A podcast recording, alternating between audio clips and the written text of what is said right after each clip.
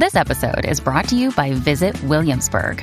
In Williamsburg, Virginia, there's never too much of a good thing. Whether you're a foodie, a golfer, a history buff, a shopaholic, an outdoor enthusiast, or a thrill seeker, you'll find what you came for here and more. So ask yourself, what is it you want? Discover Williamsburg and plan your trip at visitwilliamsburg.com. Hey, it's Ryan Reynolds, and I'm here with Keith, co star of my upcoming film, If, only in theaters, May 17th. Do you want to tell people the big news?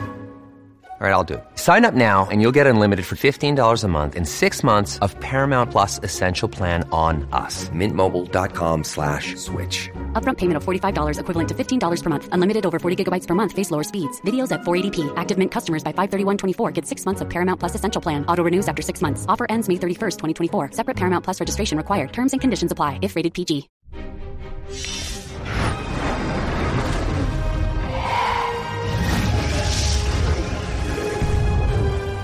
Hello and welcome back to the Space News Pod live show. Welcome everyone. We're going to be talking about Tesla, some Elon Musk stuff, Japan, and how they want to send a rover to a Martian moon, and a lot of other stuff regarding space today. And I want to kick it off by saying uh, thank you to everyone who has been supporting the podcast. Thank you so much for tuning in here. And also, thank you so much for going to my normal podcast and listening over there. You can get replays of these live episodes. You can also get the quickie, uh, short space, kind of uh, 10 minute quick hits of science and tech every single day. Thank you, Connor, for those five likes. Appreciate it, man. so, I'm going to kind of just get into this Japan thing. Japan wants to send a rover to a Martian moon, um, Phobos, uh, Deimos. I've taken a bunch of pictures of those things. Never landed anything on there. But Japan wants to send a rover, and they're still kind of figuring it out. Um, so they want to land a rover on one of those. It's not yet decided of what moon they're going to be landing on, but they're going to be launching a rover. JAXA, the Japanese space agency, will be launching a rover to one of these moons in 2024 if all goes well. And we know how that works. Sometimes it works great, sometimes it doesn't, sometimes politics get involved. So 2024 is one of those days, or one of those dates, I should say, that it's possible that we could be launching something that will be on a moon of another planet. It'll be a rover. Uh, there will probably be video probably actually probably photos more so than video. It's easier to take photos than it does video because it doesn't take as much power. And being on another celestial body like a moon with your rover uh, it's nice to have something that's reliable. So photos have always been reliable and you can kind of stitch them together to make a video in the long run anyway. But we've never explored on the surface of a moon of another planet. So this will be the first time. And Japan is very uh, forthcoming with their plans. They just say, okay, this is what we're going to do, and then they do it. Like I said before, there's sometimes there's some politics going on, but usually with Japan, they just get stuff done. Um, Stony Brook University in New York, uh, Tim Glotch said, My guess is that they will go to Phobos unless there are some kind of spacecraft engineering reason not to, because it's a bigger target and has more gravity. So it'll be an easier target for them. It'll be much, uh, I guess, a simpler mission. I mean, none of this stuff is simple, but as far as um, as far as missions do go to planets and moons, you want a you want a big target to launch towards it's just easier to hit. The gravity is easier to, to deal with. And that seems to make more sense for these kind of missions. You know, I really like doing these live shows too, because then we can take our time together and work stuff out. Because when I do the quick 10 minute episodes, I just kind of do what I got to do, you know, and I get the information out there, and then that's it. It's all done. And that, like, there's nothing else to it. It's only those 10 minutes, which is cool. Like, don't get me wrong, I, I enjoy it, but uh, doing these kind of shows is, I think it's it's better to keep the conversation going. So if you do have any questions or comments, feel free to chime in. I'm going to shut off the calls. I don't know why that's on by default, but for some reason it always is. Um, so if we get to these other moons, right? What's going to happen? Thanks for those four likes. Appreciate it. ID one one zero nine five five eight six. that is a great name. Um, also, if we do get to these other moons, what's going to happen? Are we just going to take photos of the moons? Hey, Peter, how's it going? Or are we going to uh, what what kind of science are we going to do? Right, Japan's going to be launching these probes, other rovers to uh, moons of Mars, and what what's going to happen? You know what what's the best course of action? And they're trying to figure that out as they go, right? So the best course of action is, of course, we're going to take photos. Of course, we're going to document the the journey, but are they going to take samples of rocks? Are they going to be taking samples of the surface of this moon? And what are they going to do with those samples? Are they going to send a science laboratory? Even if it's a very, very basic science laboratory, will that be in these Japanese Phobos missions in the future? Thank you for that follow. Um, so it's possible that they could be sending a rover with some imaging uh, technology, of course, but also to figure out what these moons are made out of. Because having that information is going to be better for human exploration of the moon in the future. Now, that being said, what if they find, you know, what if they find that it's habitable to humans? I mean, of course, we're going to have spacesuits and whatever, but maybe there's going to be a radiation checker they have to check radiation when they get there because they want to make sure that the radiation levels are sustainable for humanity. Because all these rover missions and all these missions with um, robots that go to other planets and other moons and things like that, it's for the future of humankind to set foot on those uh, on those bodies, on those worlds. So this is one of those things that if this comes back, with some absolutely great information. Ali, thank you for that follow. Then it will be awesome for the future of space travel.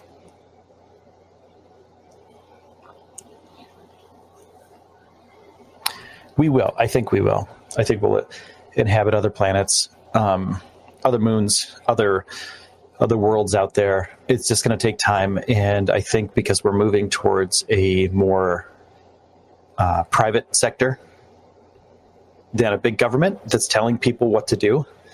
You know, telling NASA what to do and what to spend their money on. I think uh, a company like SpaceX or Blue Origin, like Blue Origin, billions of dollars, right? Like Jeff Bezos could just be like, all right, I'm going to cash it all in. We're going billions of dollars into Blue Origin. We're making this happen.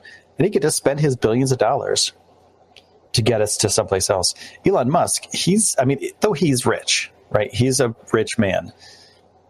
He still has his problems. He's still running a company here. Um, so he has to make money. Like Jeff Bezos could just be like, all right, I'm the richest man in the world. you know, whatever. Here, take my money.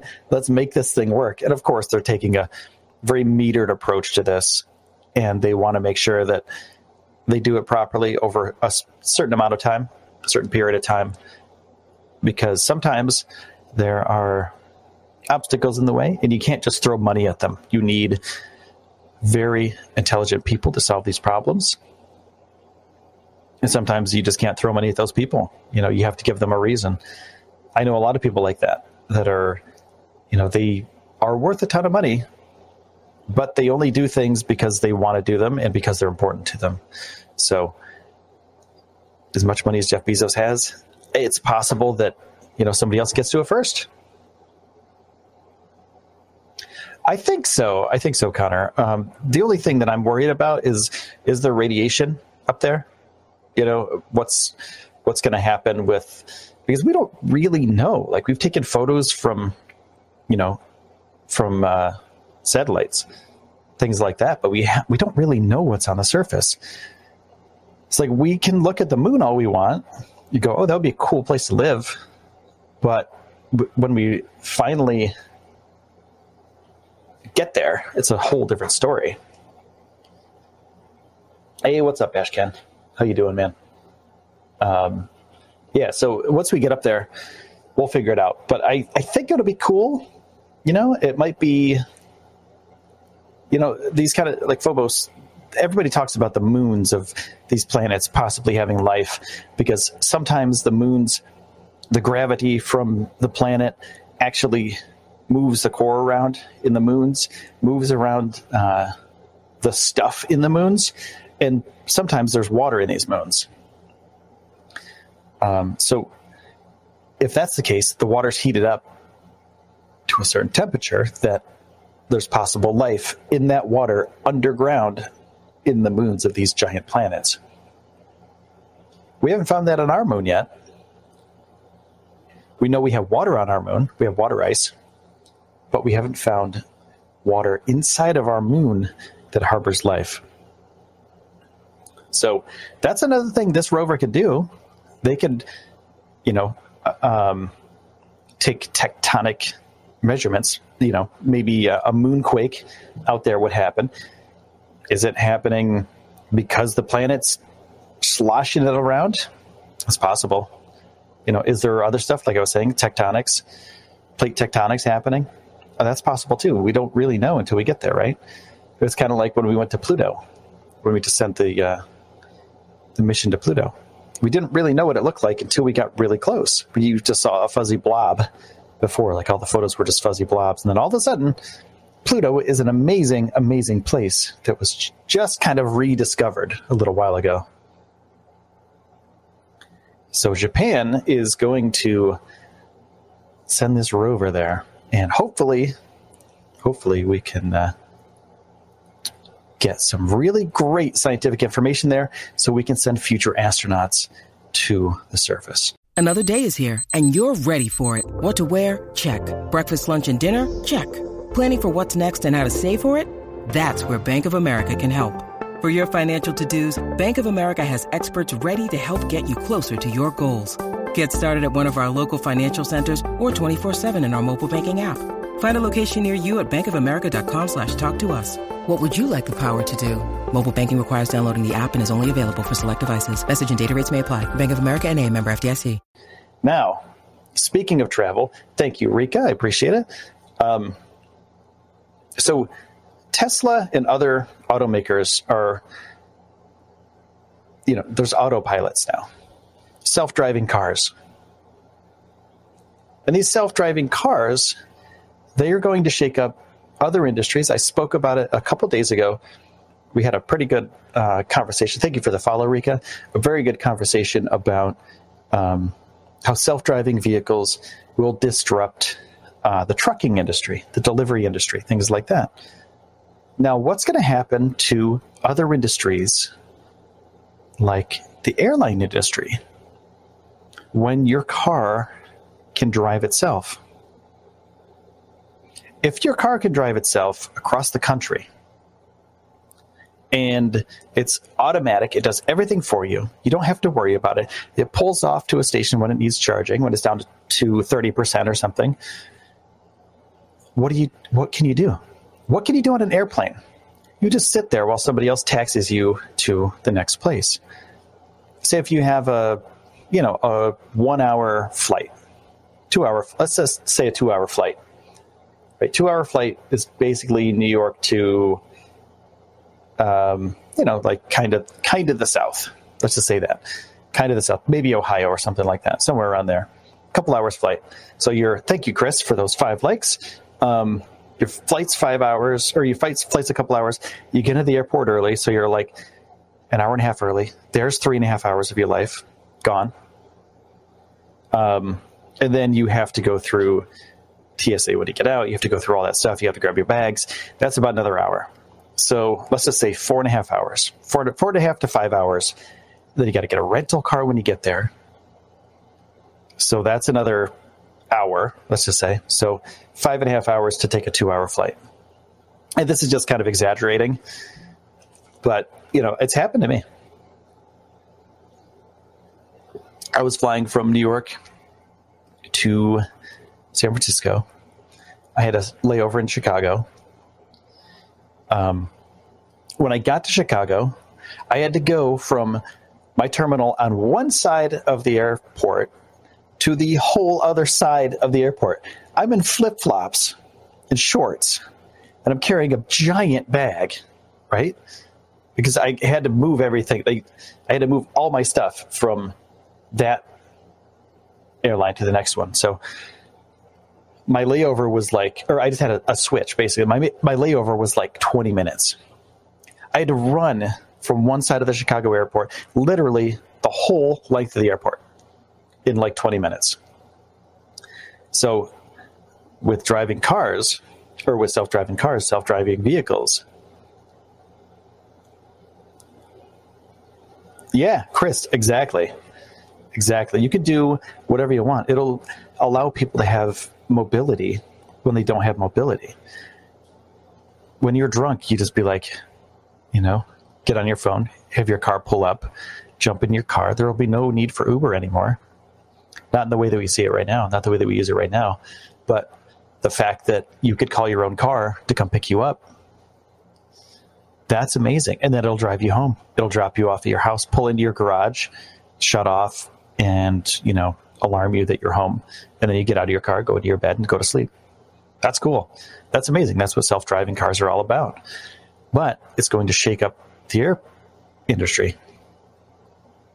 Because who wants to spend five and a half hours battling to get to a place where they could just be in their car, relaxing, reading a book, listening to music, sleeping, taking a nap, talking to their friends? What if these cars are, you know, they're self driving, of course. What if they're solar powered?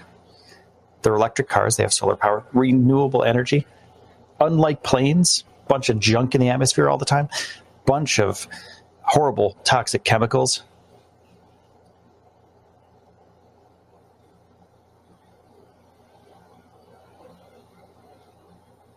there will be so many cameras in them that will monitor for illegals and facial recognition. That's scary. That's better for the government to catch them, just take over their car and drive it to DHS. Oh my God. What about the people that aren't illegal? What if they're not illegal and the facial recognition says they are and drives them to DHS? So there you go. You got like, you got some weird situation going on where uh, where stuff's going wrong, killing the privacy, right? Yeah, and that's another thing. Like, is your car private? It's your vehicle. It's your it's your property, right? So you own the car. So you own what is the car, but do you own what other people see inside the car? Like, are you? yeah, exactly, Chris.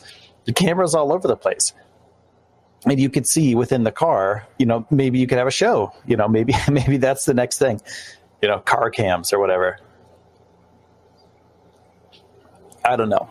It's a weird, it's a slippery slope, those kind of things. But I think it's going to shake up the air, the air industry. Because would you rather spend five and a half hours literally battling to go to, you know, Christmas with your family or like on a summer vacation? You want your trips to be very comfortable. You want them to be very chill. So you recline your seat, lay back, take a quick nap. You wake up, you're 100 miles later. You know, you stop off, you get some food whenever you want. Airports are horrible. Airports are horrible. It's like the, the worst experience.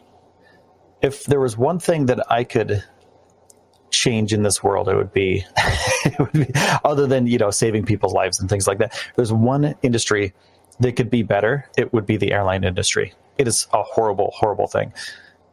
I don't like to wait in line for 45 minutes to go through a scanner, then have somebody say, okay, it's cool, go ahead. It happens every time. It sucks. It's it's annoying. So the auto industry, I think, is going to um, disrupt the airline industry pretty easily. Pretty easily.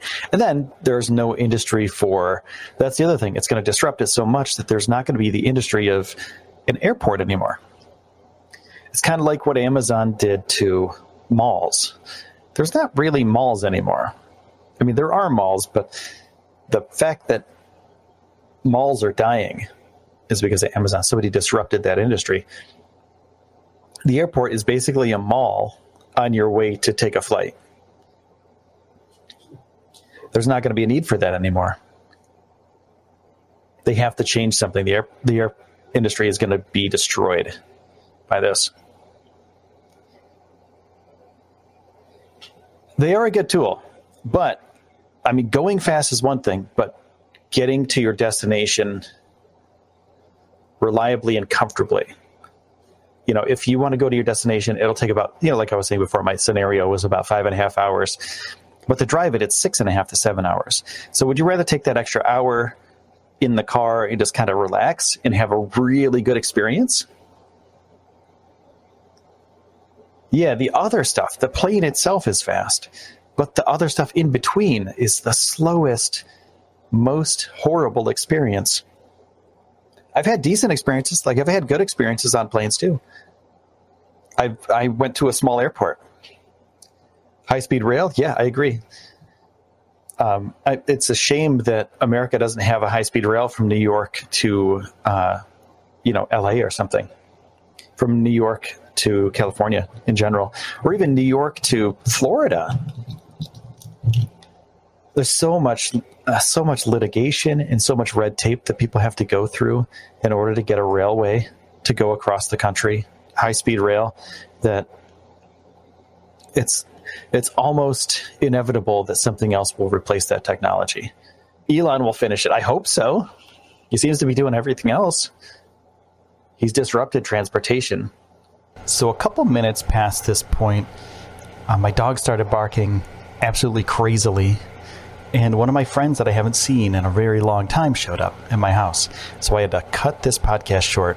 So I hope you enjoyed what was a very short uh, live podcast. I'm going to be doing more of those every single day, and they're going to be longer. So if you want to join the conversation, head on over to spacenewspod.com, and there's a link to check out the live show anytime you want. So add it to your playlist and you can interact, chat with me as we broadcast. I want to say thank you to Magellan TV. You can go to magellantv.com slash space news pod and you can get two months for free. They have over 1,500 amazing documentaries. There's absolutely stunning documentaries about space, black holes, the moon, the moon race, everything about space is on magellantv.com. 4K, high quality on any device, anywhere, anytime. Check it out, magellantv.com slash space news pod and get two months for free. And after that, you can sign up for as little as $4.99 per month. Watch it on any device. So, my friends, thank you for taking the time out of your day to spend it here with me on the Space News Pod. My name is Will Walden. I've been your host, and I will see you soon.